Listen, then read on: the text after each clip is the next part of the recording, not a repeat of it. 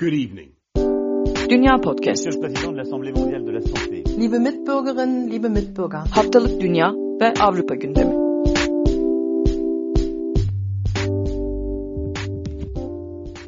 Dünya Podcast'ten herkese merhaba. Ben Seda Karatabanoğlu. Bugün 21 Şubat Pazar. Diyalog'un 11. bölümündesiniz. Bu bölümde İsrail'in başarılı aşılama kampanyasının detaylarını İsrail'de yaşayan ve Tel Aviv Üniversitesi'nde çalışmalarını sürdüren Doktor Hay Eytan Kohan Yanar Ocak ile konuşacağız. Hoş geldiniz. Hoş bulduk. Sorularımı yöneltmeden önce kısaca İsrail'deki aşı çalışmalarına dair birkaç bilgi vermek istiyorum. İsrail'de ilk aşılama 20 Aralık'ta başladı ve 18 Şubat itibariyle her iki İsrail'den biri ilk doz aşısını oldu. 19 milyonluk ülkede nüfusun %33'ü yani her 3 kişiden biri ikinci dozu aldı ve böylece COVID-19 aşı sürecini tamamladı. İsrail aşı kampanyasında tüm dünyada örnek gösterilen bir ülke. İsrail'deki aşı stratejisini anlatabilir misiniz? Zorunlu mu, ücretli mi, yaş ya da hastalığa göre herhangi bir öncelik var mı? Ee, Okey. Şöyle başlayalım. İsrail'de her vatandaşın e, mutlaka bir şekilde bir sağlık kurumuna üye olması gerekiyor. Bu sağlık kurumu devlet e, ile iç içe geçmiş e, bir şekilde. Çok sembolik bir ücret ödeniyor. Değişik paketler mevcut. E, en e, basic paketten e, çok daha teferruatlı sağlık paketlerine seçim e, yapmak suretiyle bir şekilde üyelik yaptırılabiliyor. Bu sağlık kurumlarına üye olmak zorunlu. Yani her vatandaşın mutlaka çocukluktan itibaren, doğduğu andan itibaren bir şekilde e, kimlik kartıyla beraber e, bir ekstra kimlik kartı daha oluyor. Bu sağlık kimlik kartı. Bu genelde anne baba hangi sağlık kurumuna üyeyse çocuk da aynı sağlık kurumuna üye oluyor. Bu şekilde ya, yanılmıyorsam ya 5 ya 6 tane değişik sağlık kurumu var her sağlık kurumunun değişik e, avantajları söz konusu. Mesela benim üye olduğum sağlık kurumunun adı Makabi. E, arkadaşlarımın Klalit, e, Leumit, çeşitli çeşitli değişik sağlık kurumları mevcut. Bu şekilde gerçekten oldukça cüzi rakamlar yani ayda diyelim ki 30 şekel gibi bir rakam ki 30 şekel takribi olarak işte 60-65 Türk lirası vesaire. Yani yaş ilerledikçe e, bu oran artıyor. İşte benim annemler diyelim ki şu anda 60 yaşın üzerinde. Onlar diyelim ki aylık 100 şeker gibi bir rakam ödüyorlar. Bu da takribi olarak diyelim ki 200 liraya yakın ama İsrail'de asgari ücretin yüksekliğine yaklaşık 5000 şeker gibi bir rakam olduğunu düşünürseniz bu gerçekten küçük bir rakam. Dolayısıyla devlet bu sağlık kurumları aracılığıyla size direkt olarak e-mail vasıtasıyla veya posta vasıtasıyla haklarınızın neler olduğunu belirtiyor ve sizi ya 60 yaş üstündeyseniz e, bu Covid'in ilk başlarındaki gibi mesela benim annemle babam direkt olarak e-mail vasıtasıyla aşı olabilmeleri için davet aldı. O davetin üzerine biz işte bu sağlık kurumlarını arayıp hem birinci doz için hem de ikinci doz için o sağlık kurumuyla direkt olarak biz e, randevu aldık. E, dolayısıyla annemler ilk aşıyı oldukları zaman ikinci aşıyı ne zaman olacaklarını biliyorlardı. Bu konuda randevu usulüyle yapıldı e, bu sistem. İlk başta tabii ki risk grupları ve sağlık çalışanlarına yapıldı. Daha sonra kademeli bir şekilde bu indirilmeye başlandı. Şunu da belirtmekte yarar var. Enteresan bir gelişme daha yaşandı. İsrail'in içerisinde İsrailli Arap nüfusu ve İsrailli ultraortodoks Yahudi nüfusu bu aşılama kampanyalarına birazcık şüpheci yaklaştı. Şüpheci yaklaşınca da onlar için ayrılmış olan, rezerve edilmiş olan aşılar sağlık ocaklarında biliyorsunuz bu e, aşılar donduruluyordu ve çözülüyor. Evet Şimdi ve kullanılmak 5 gün içinde kullanılması gerekiyor. Kullanılması şimdi. gerekiyor. Dolayısıyla bu şekilde diyelim ki bir sağlık ocağında bir gün içerisinde 100 kişinin gelmesi hedeflenirken misal veriyorum. E, bir baktılar işte 50 kişi geldi o geriye kalan 50 kişilik aşının çöpe atılmaması için bu sefer sosyal medyada örnek verelim işte Tel Aviv'in şu bölgesine mutlaka gidin işte şu anda giderseniz randevusuz bir şekilde aşının ilk aşı dozunuzu yaptırabilirsiniz. Sistem sizde ikinci aşınızı e, otomatik olarak e, yeni bir randevu verecek size sistem gibi bir değişik bir nasıl söyleyeyim bir aşı fırsatçılığı ortaya çıkmış oldu. E, benim e, birçok arkadaşım yaşları henüz tutmadığı halde bu aşı fırsatçılığı ile ya aşılar çöpe gitmesin kafasıyla yapılan uygulamalar sayesinde aşılanmış oldu. İsrail'de hala yani bu aşıların bir şekilde hani siz vatandaşlarınıza e, aşı olmayı zorunlusunuz diye bir kanun geçiremiyor. Ancak işte bu aşıları bedava yapmak suretiyle işte randevulu bir şekilde hizmeti e, vatandaşın ayağına kadar getirmekle bunu bir şekilde teşvik ediyorlar. Bir de e, burada yeni bir kanun geçti çok yakın zamanda. Buna e, yeşil sertifika adı adını veriyorlar burada. E, çok yakın zamanda tiyatro salonları, işte fitness center'lar, e, alışveriş merkezleri, bankalar ve kapalı olarak faaliyetlerini sürdüren ve insanların bil fiil gittikleri noktalarda bir aplikasyon indirmemiz gerekecek. Bu aplikasyonun adı trafik ışığı olarak Türkçe'ye çevirebiliriz. İbranicesi Ramzor. Bu e, aplikasyon bize bizim kimlik kartımızla aplikasyon bir şekilde iç içe geçiyor. Ve tam kapıda sanki futbol stadyumlarına girerken bir barkod okuturuz ve turnike döner ya. O şekilde alışveriş merkezlerine de bu aplikasyonu göstermek suretiyle veya bir kağıtta bir kağıda basılmış barkodu göstermek suretiyle girilebileceği e, şu anda yüksek sesle e, belirtiliyor. Bu şekilde bir ilerleme söz konusu. Ancak hala insanları zorla aşılama konusunda e, bir adım atıl, atılmayacak gibi gözüküyor. Çünkü anladığım kadarıyla bu hukuki e, değil. Yani böyle bir kanun geçse bile anladığım kadarıyla İsrail Yüksek Mahkemesi'nden dönecek böylesi bir karar.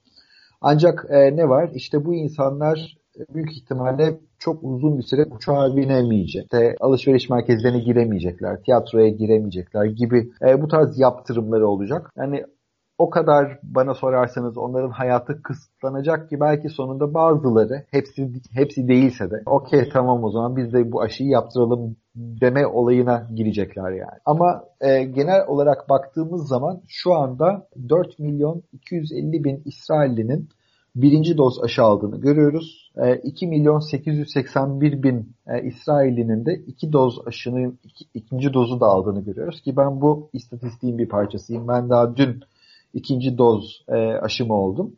Evet, sosyal merak medyadan edenler... gördüm onu soracaktım ben de. Aynen. Merak edenler için söyleyeyim. İlk aşıda hani o ilkokulda olduğumuz klasik aşılar vardır yani kolumuz hafif ağrır. Hani ağır hissederiz kolumuzu. Onun dışında özel bir şey hissetmedim. Ama gerçekten kolum ağrıyordu yani. Hani ilk aşının sonunda ama başka hiçbir sorun hissetmedim. İkinci aşıda kolum çok daha az ağrıdı. Ancak e, mesela e, bacaklarımda sanki böyle bir ağırlık, hafif bir ağrı, sanki şey gibi hissettim. Hani abi ben galiba şifayı kaptım. Büyük ihtimalle yarın öbür gün ben büyük ihtimalle grip olacağım gibi bir his var. Ama grip olmayacağımı biliyorum. Büyük ihtimalle yarın da inşallah e, düzgün bir şekilde kalkacağım gibi hissediyorum. Ama bir saat yeni mesela uzandım sizinle beraber bu sohbeti gerçekleştirmeden evvel.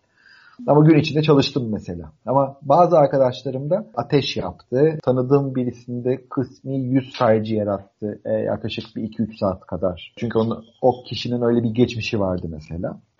E, yani bunlar ilk baştan bizlere söylenilen, bizleri hani bu konuda uyarıyor zaten Sağlık Bakanlığı. E, biz bunları bilerek bu aşıyı oluyoruz. Ama sonuçta Tanrı'ya şükür etrafındaki bütün e, aşıyı olanlar öyle veya böyle kimisine hiçbir e, anti tesiri yaratmadan, e, kimisine de bu tarz irili ufaklı tesirler yaratmak suretiyle e, bir şekilde herkes bunu atlatıyor. Ben e, açıkçası toplum yani bir toplumda yaşıyoruz. Eğer devlet bu şekilde bir olanak sağlıyorsa bence e, bu olanaktan yararlanılmalı diye düşünüyorum. Sonuçta şu anda bir kapanma söz konusuydu.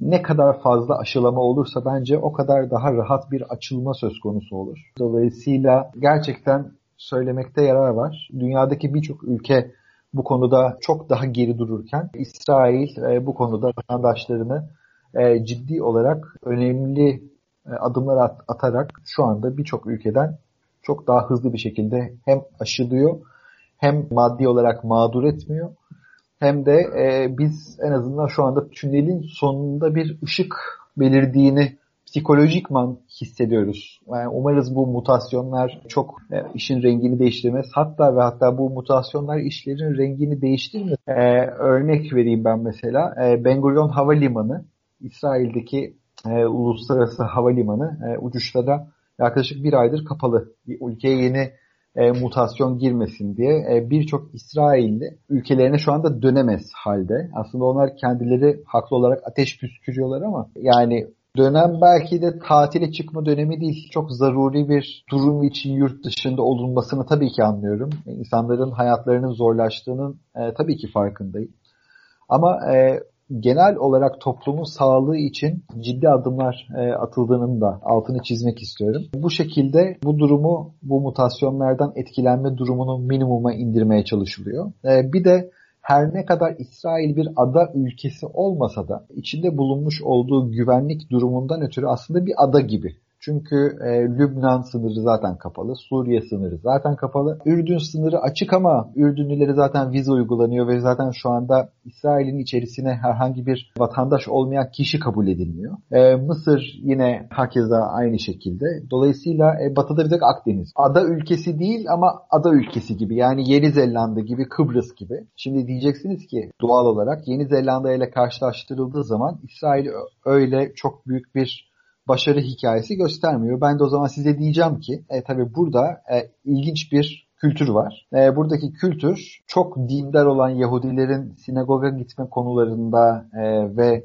Tevrat okullarına gitme konusunda e, geri adım atmayışları, aynı evde, küçük evlerde çok sayıda nüfusla yaşamaya devam etmeleri, aynı şekilde İsrail Arapların yine e, kendi e, gelenek ve görenekleri uyarınca birçok şeyi kolektif yaşamaya yaşamayı seçmeleri ve bu konuda geri adım atmayı yine kabul etme işleri. Bir de e, enteresan bunları gören laik İsrailliler de Aa işte bunlar da işte Araplar, İsrail Araplar düğün yapıyor. İşte ultraortodoks Yahudiler sinagoglarda dua ediyor, işte Tevrat okuyor. O zaman biz de o zaman parti yapalım. Veya hükümetin gerçekleştirmiş olduğu e, kimi siyaseti e, protesto etmek istiyorlar. Bu da tabii ki meşru. E, şimdi siz demokratik bir devlette protesto hakkını kimsenin elinden alamazsınız. Dolayısıyla hele hele protesto gösterileri hükümete karşıyken hükümet bu protesto gösterilerini engellemek konusunda eli kolu bağlı çünkü protesto gösterilerini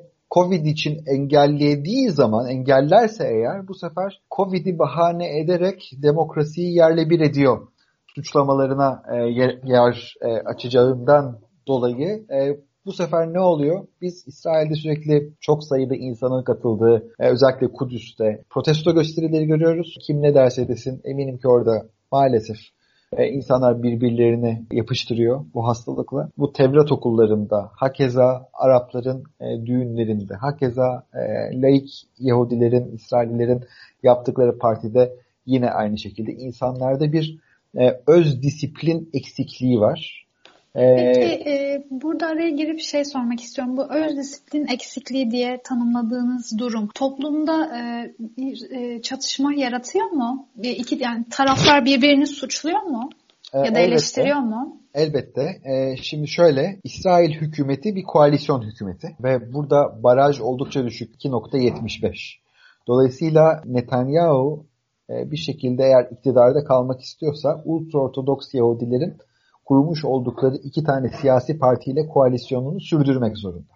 Bu da ne demek oluyor? Onlara arzu etse de daha fazla belli bir noktadan sonra baskı yapamayacağı anlamına geliyor. Çünkü diğer partilerle kurulması e, muhtemel olan koalisyon olası değil matematiksel olarak. Dolayısıyla o şu anda hem Covid'i yönetmeye çalışıyor hem hala iktidarda kalmaya çalışıyor. Burada koltuk sevdası da var yani. E şimdi e, bütün buna bu pencereden baktığınız zaman e tabi o zaman halk mesela örnek verelim laik halk işte dükkanını halk dükkanını açmak istiyor. Vergi konularında e, bazı esnemeler istiyor. Ya vergilerin ertelenmesini istiyor, işte hükümetin vermiş olduğu e, ödenekler var. Hibe şeklinde olan ödemeler. E, bu hibe şeklindeki olan ödemelerin e, miktarının arttırılması veya her önüne gelene verilmeyip çünkü bu bir şekilde popülizm gibi algılanıyor. İşte mesela gerçekten iş yeri e, içler acısı durumda olan kişiler için bu, bu tarz şeylerin verilmesinden yana olanlar var. Herkes kendince aslında son derece haklı. Yani bu olayın mağduru da haklı Netanyahu kendi penceresinden ülkeyi yönetmek istediği için bazı adımları atamamakla atamıyor yani. O kendine göre haklı. Çünkü kabul ediyorum koltuk sevdası vesaire diyoruz ama şimdi herkes ülkenin bekasını istiyor ya. E, Netanyahu karşıtları ülkenin bekasını Netanyahu'nun gitmesini endeksliyor. E, Netanyahu da ülkenin bekasını kendi başta kalmasına endeksliyor. Dolayısıyla e, eğer e, bizim elimizdeki siyasi durum buysa e, o zaman mecburen Covid olayı da maalesef bu yönetimin e, bir şekilde içerisine giriyor, siyasileşiyor. Covid ile mücadele de bir şekilde siyasileşiyor. Siyaset, siyaset kelimesinin altını çiziyorum. Mesela bu sabah e, İsrail Askeri Radyosu'nda önemli bir haber çıktı. E, bu konuda bir gelişme yaşanır mı bilmiyorum ama bence bu çok önemli. Şu anda İsrail'in elinde hali hazırda ekstra rezervde olan aşılar mevcut.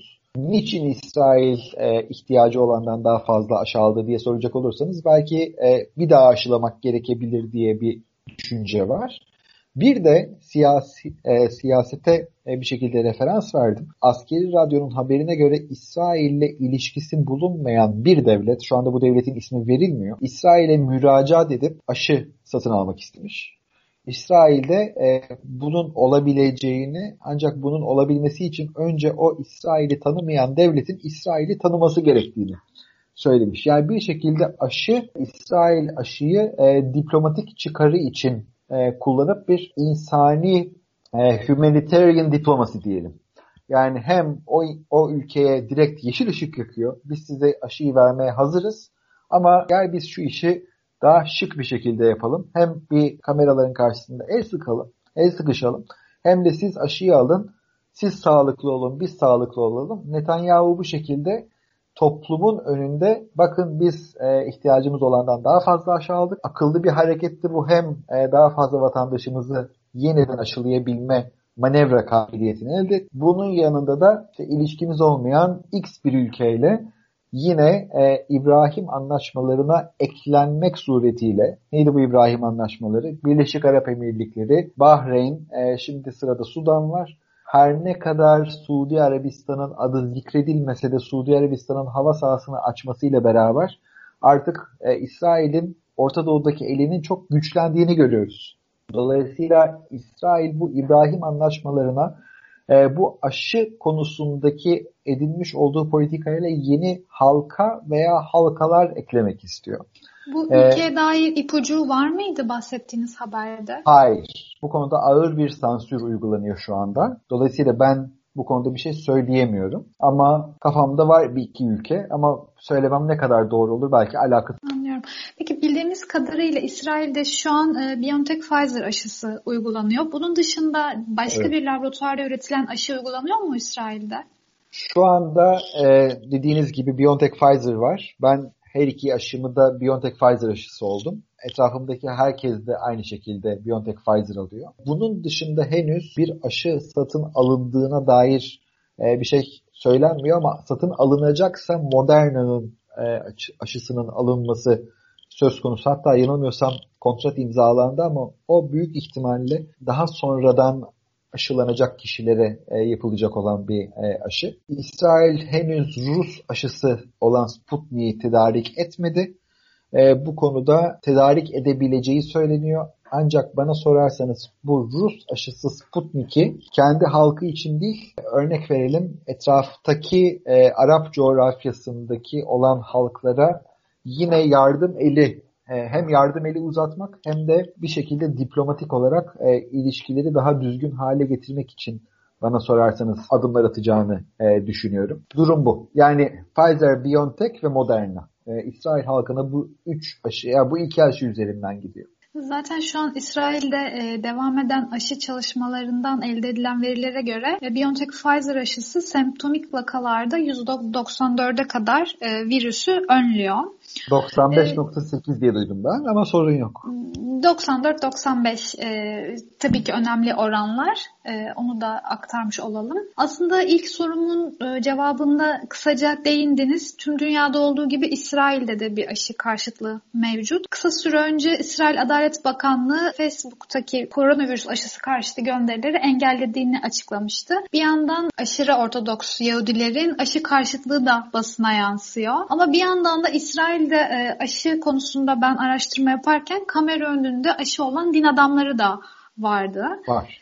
E, bu aşı, yani İsrail'de aşı karşıtlığı ne durumda? Yetkililer buna dair bir e, kampanya yürütüyor mu? Bunu sormak istiyorum. Okey. E, şimdi bu aşı karşıtlığı mevcut. E, aşı karşıtlığını sadece tek bir sosyal gruba e, mal etmemiz doğru değil. E, her Başka grubun e, Evet başka hangi gruplar var? Basına çünkü sadece Ortodoks Yahudiler olarak sadece yansıyor. ultra-ortodoks Yahudiler ya şimdi ultra-ortodoks Yahudiler Yahudilerin durumu daha enteresan çünkü onların hahamları eğer karar verirlerse onlar e, sürü halinde hahamlarının okey demesinin ardından e, bu aşıyı yapacak. Dolayısıyla orada 10 bin kişiyi e, ikna etmek yerine bir kişiyi ikna etmeniz yeterli.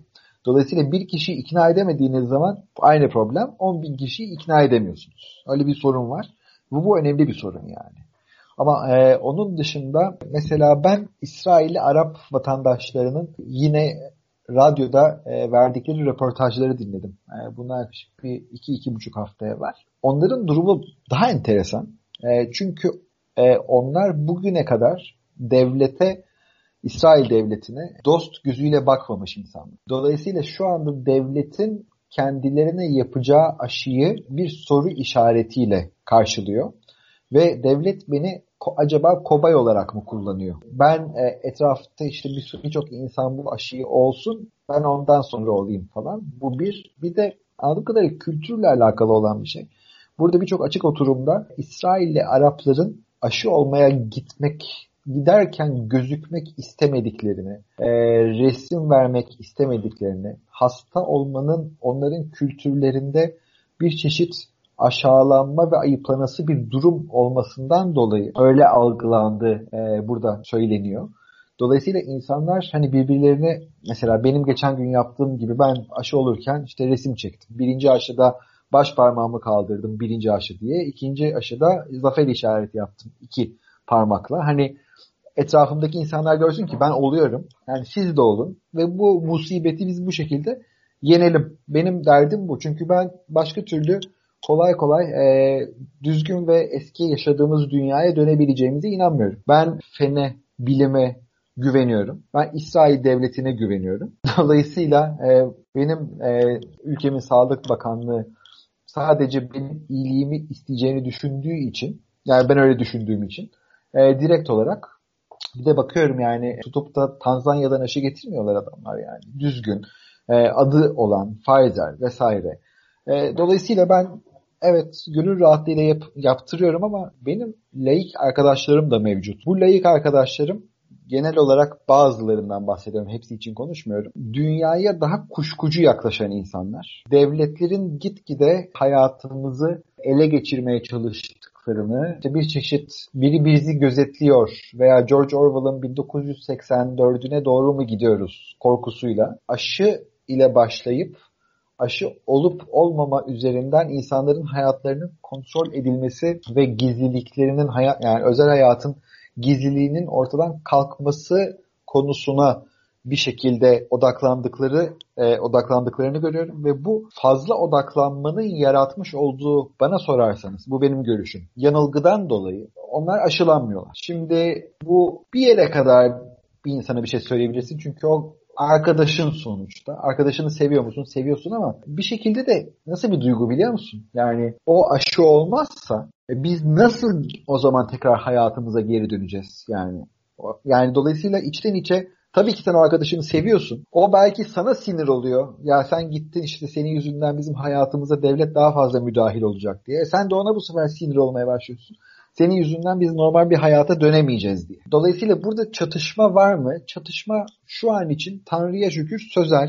Bana sorarsanız seviyeli. Hani arkadaş ortamında, maskelerle yapılan sohbetlerde. Ama geçtiğimiz haftalarda e, ultraortodoks mahallelerde polisin e, saldırıya uğradığını gördük. Bir otobüsün yakıldığını gördük. Ve bu tabii ki benim hiç mi hiç hoşuma gitmiyor. Çünkü sonuçta polis orada spor olsun diye seni dağıtmaya gelmemiş. Sen orada 550 bin kişi cenaze kaldırmaya gitmişsin. Ölen adam koronadan ölmüş. Yani ölen haham ko- koronadan ölmüş. Allah rahmet eylesin. Büyük ihtimalle büyük bir Tevrat bilginiydi. Ne güzel. Allah yolunda ölmüş. Eyvallah da adam koronadan ölmüş. Şimdi adamı son yolculuğuna uğurlarken bir başka insanın son yolculuğunu hazırlamak ayıp değil mi? Yani bu hangi kitapta yazar? Tamam mı? Dolayısıyla e ben bunu görünce beni sinir basıyor. Sonra bakıyorum Tel Aviv sahilde işte bu sefer Lake Yahudiler diyorlar ki vay işte e, onlar cenaze kaldırırlarsa o zaman biz de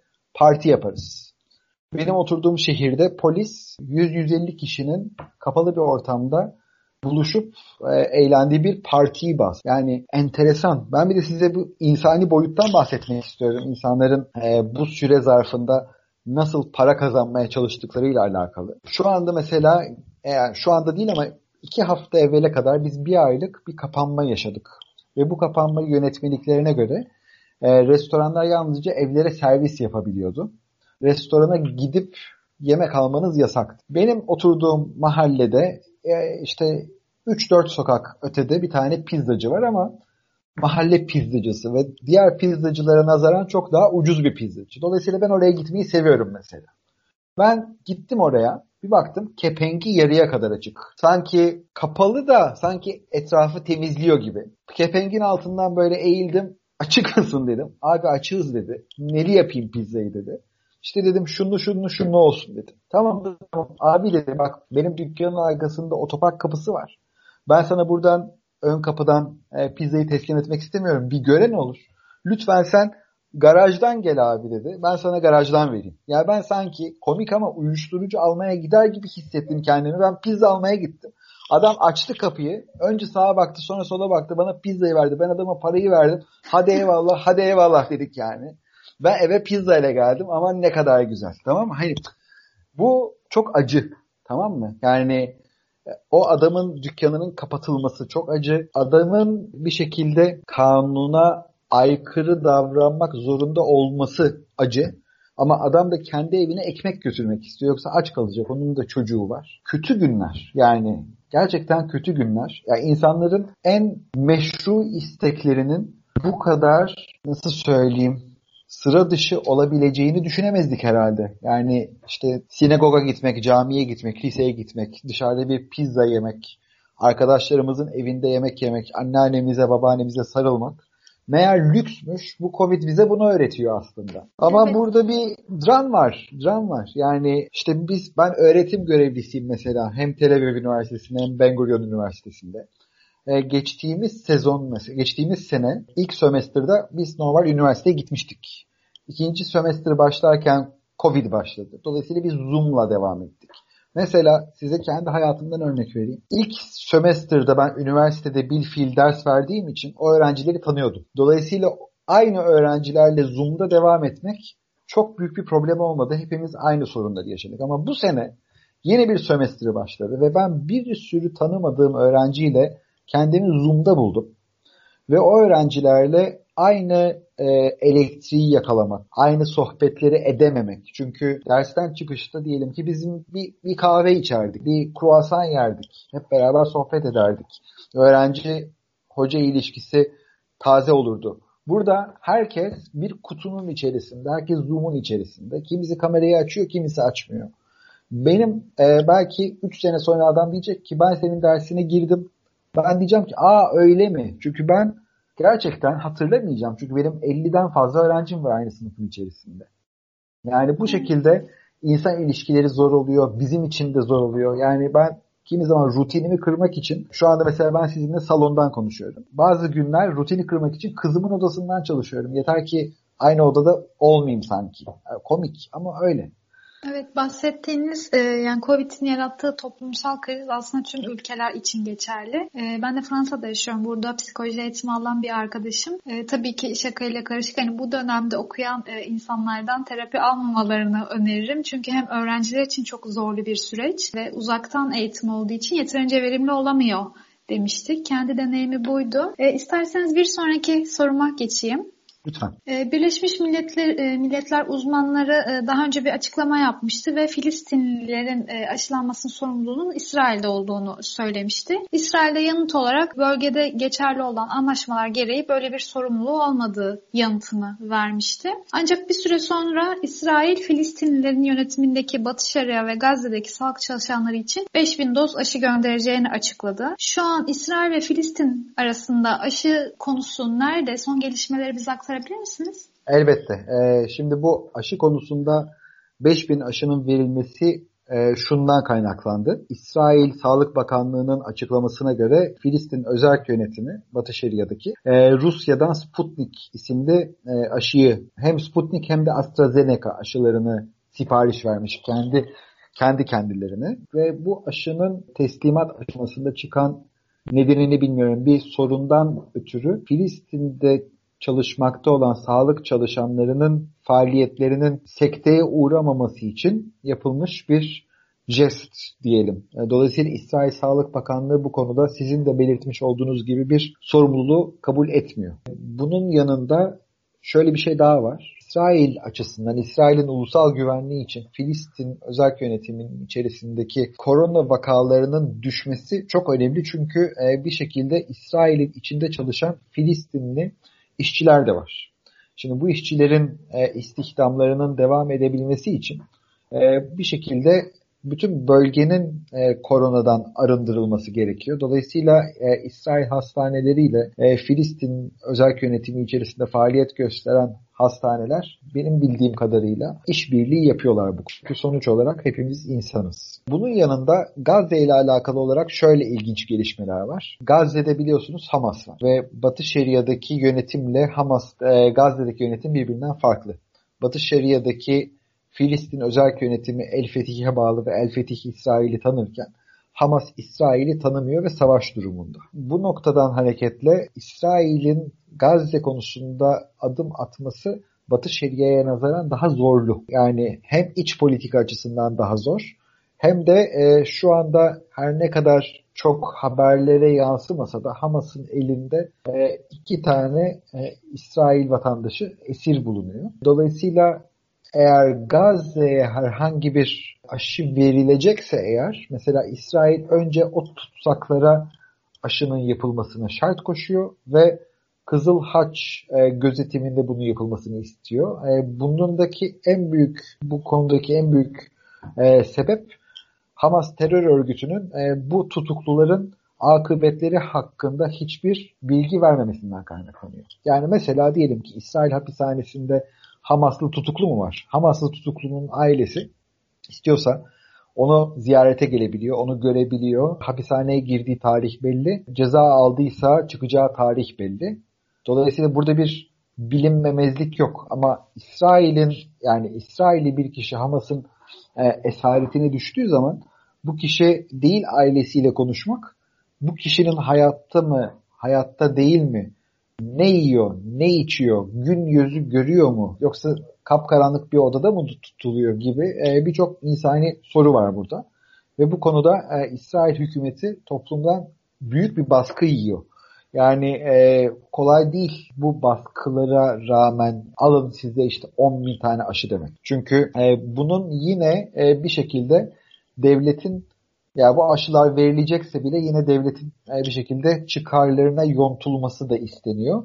Ama bu da kolay değil. Sonuçta burada bir insani bir vaka var.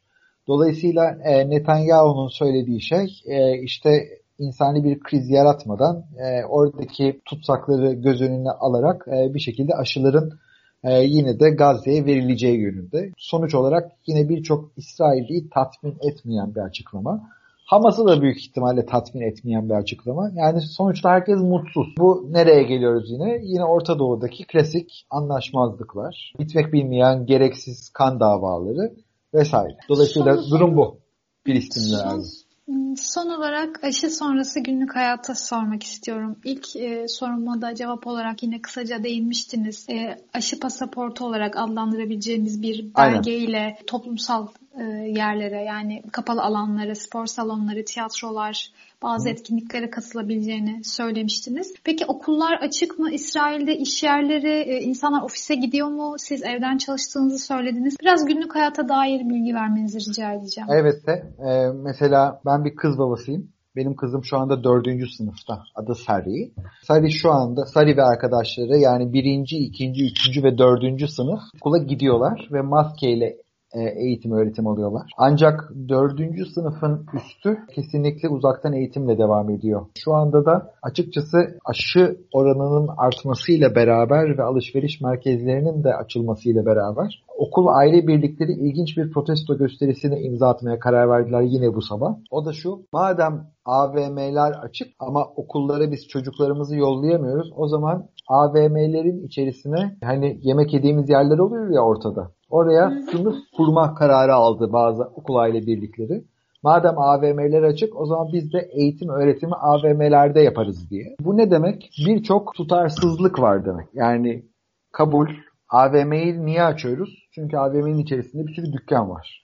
Dükkan ne demek? Ekonomi demek. E, ekonomi çarklarının dönmesini istiyoruz. İnsanlara para harcasın, para kazansın, evlerine ekmek götürebilsinler. Öte yandan aynı insanlar kendi dükkanlarını açabilmeleri için önce çocuklarını evde bırakmamaları gerekiyor. Okulun en önemli konularından bir tanesi de mesela dördüncü sınıfta kızım var dedim. E şimdi ben ofise gidersem benim dört yaşındaki kızım kendi kendine makarna mı yapacak?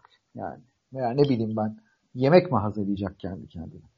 Veya çok daha küçük yaştaki çocuklar, birinci sınıftaki çocuğu sen nasıl tek başına evde bırakacaksın? Veya birinci sınıftaki çocuğu yanında işe mi götüreceksin? Öyle şey olmaz yani değil mi? Dolayısıyla birçok kişi için okul okulların full açılmasıyla dükkanların full açılmasının aslında eş zamanlı olması gerekiyor birçok insan için.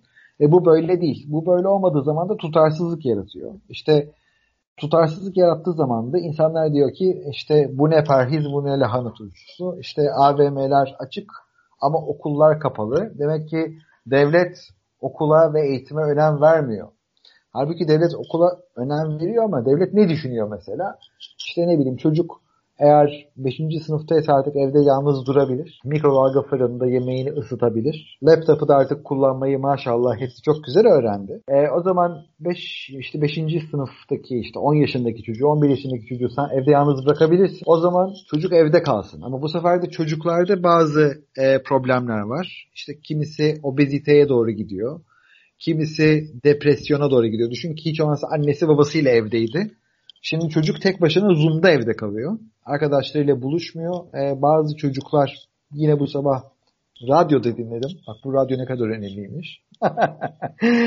bu sabah radyoda dinledim yine. Ee, Birçok çocuk odalarına kapanıp aileleriyle sorunlar yaşıyorlarmış. Aileleriyle sorun yaşamayan çocuklar sorun olarak ailelerinin karşısına çıkmaya başlamış. Yani bu kolay bir süreç değil. Geçenlerde Türkiye'de okudum. Evcil hayvanların bile psikolojisi bozulmuş.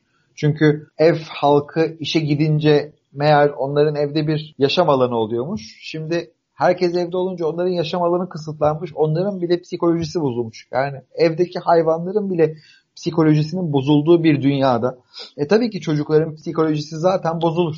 Normal yani. Bu şekilde özetleyebilirim sorunuzu. Okullar bence yakında açılır. Bana öyle geliyor ki üniversiteler önümüzdeki sene e, bu yeşil pasaportla açılacaktır. E, yani aşı olmayan e, büyük ihtimalle sınıflara alınmayacaktır. Kimisi belki işte e, yine elektronik bir sistem kuracaklardır. Mesela önümüzdeki sene hibrit olacaktır diye düşünüyorum. Yani üniversiteler bir şekilde o dersi yayınlayacaklardır belki hani aşılama işleri tamamlanana kadar öğrenci sayısını kaybetmemek için. Çünkü bu aynı zamanda üniversitelerin bir gelir kapısı. Yani her öğren her, her öğrenci üniversiteye para sokuyor. Sen şimdi birdenbire sen şimdi birdenbire dersen ben e, şöyle kısıtlıyorum işte şu kadar öğrenci sem de alamıyorum diye aşı olmadıkları. O zaman üniversiteler burada maddi zarara uğrayacak. O halde ne yapacaklardır büyük ihtimalle diye düşünüyorum sınıflara kameralar yerleştirilir. Diyelim ki 30 kişilik bir sınıfın 20'si sınıfa fiziken gelir. 10 tanesi de diyelim ki aşı karşıtı idiyse e, ilk yıl hani onlar aşı olana kadar diye müsamaha gösterilir e, ve Zoom üzerinden onlar katılırlar. Ama bana sorarsanız ondan sonraki sene bazı bölümlerdeki bazı dersler dışında bence bu Zoom olayı tamamen kalkacak. Birkaç tane ders, diyelim ki 10 tane ders veriliyorsa üniversitede 3 tanesi Zoom üzerinden olacak ve full Zoom üzerinden olacak. Ve geri kalan 7'si diyelim ki eski sistem olacak. O halde ne olacak böylesi bir durumda?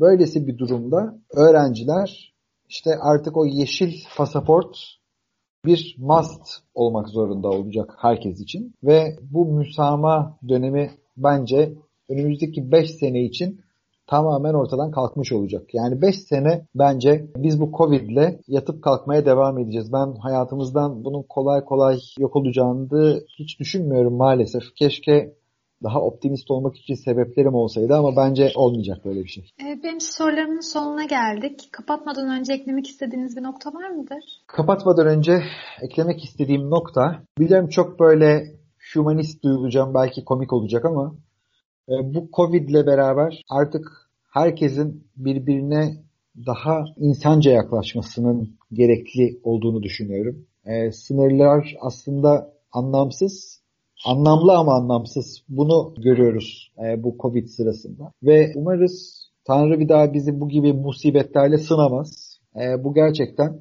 hayatımızın içerisinde her gün değerini bilmediğimiz, yaşadığımız birçok şeyin aslında bizi ne kadar değerli olduğunu hatırlar. Umarız yakında siz Fransa'dan, Türkiye'den, İsrail'e gelirsiniz. Biz İsrail'den Türkiye'ye, Fransa'ya gideriz. Yeniden normal bir dünyada e, yaşama fırsatı buluruz. Birer kahve içeriz. Ben e, bana yer verdiğiniz bunu, bunu çok isterim. Teşekkür ederim.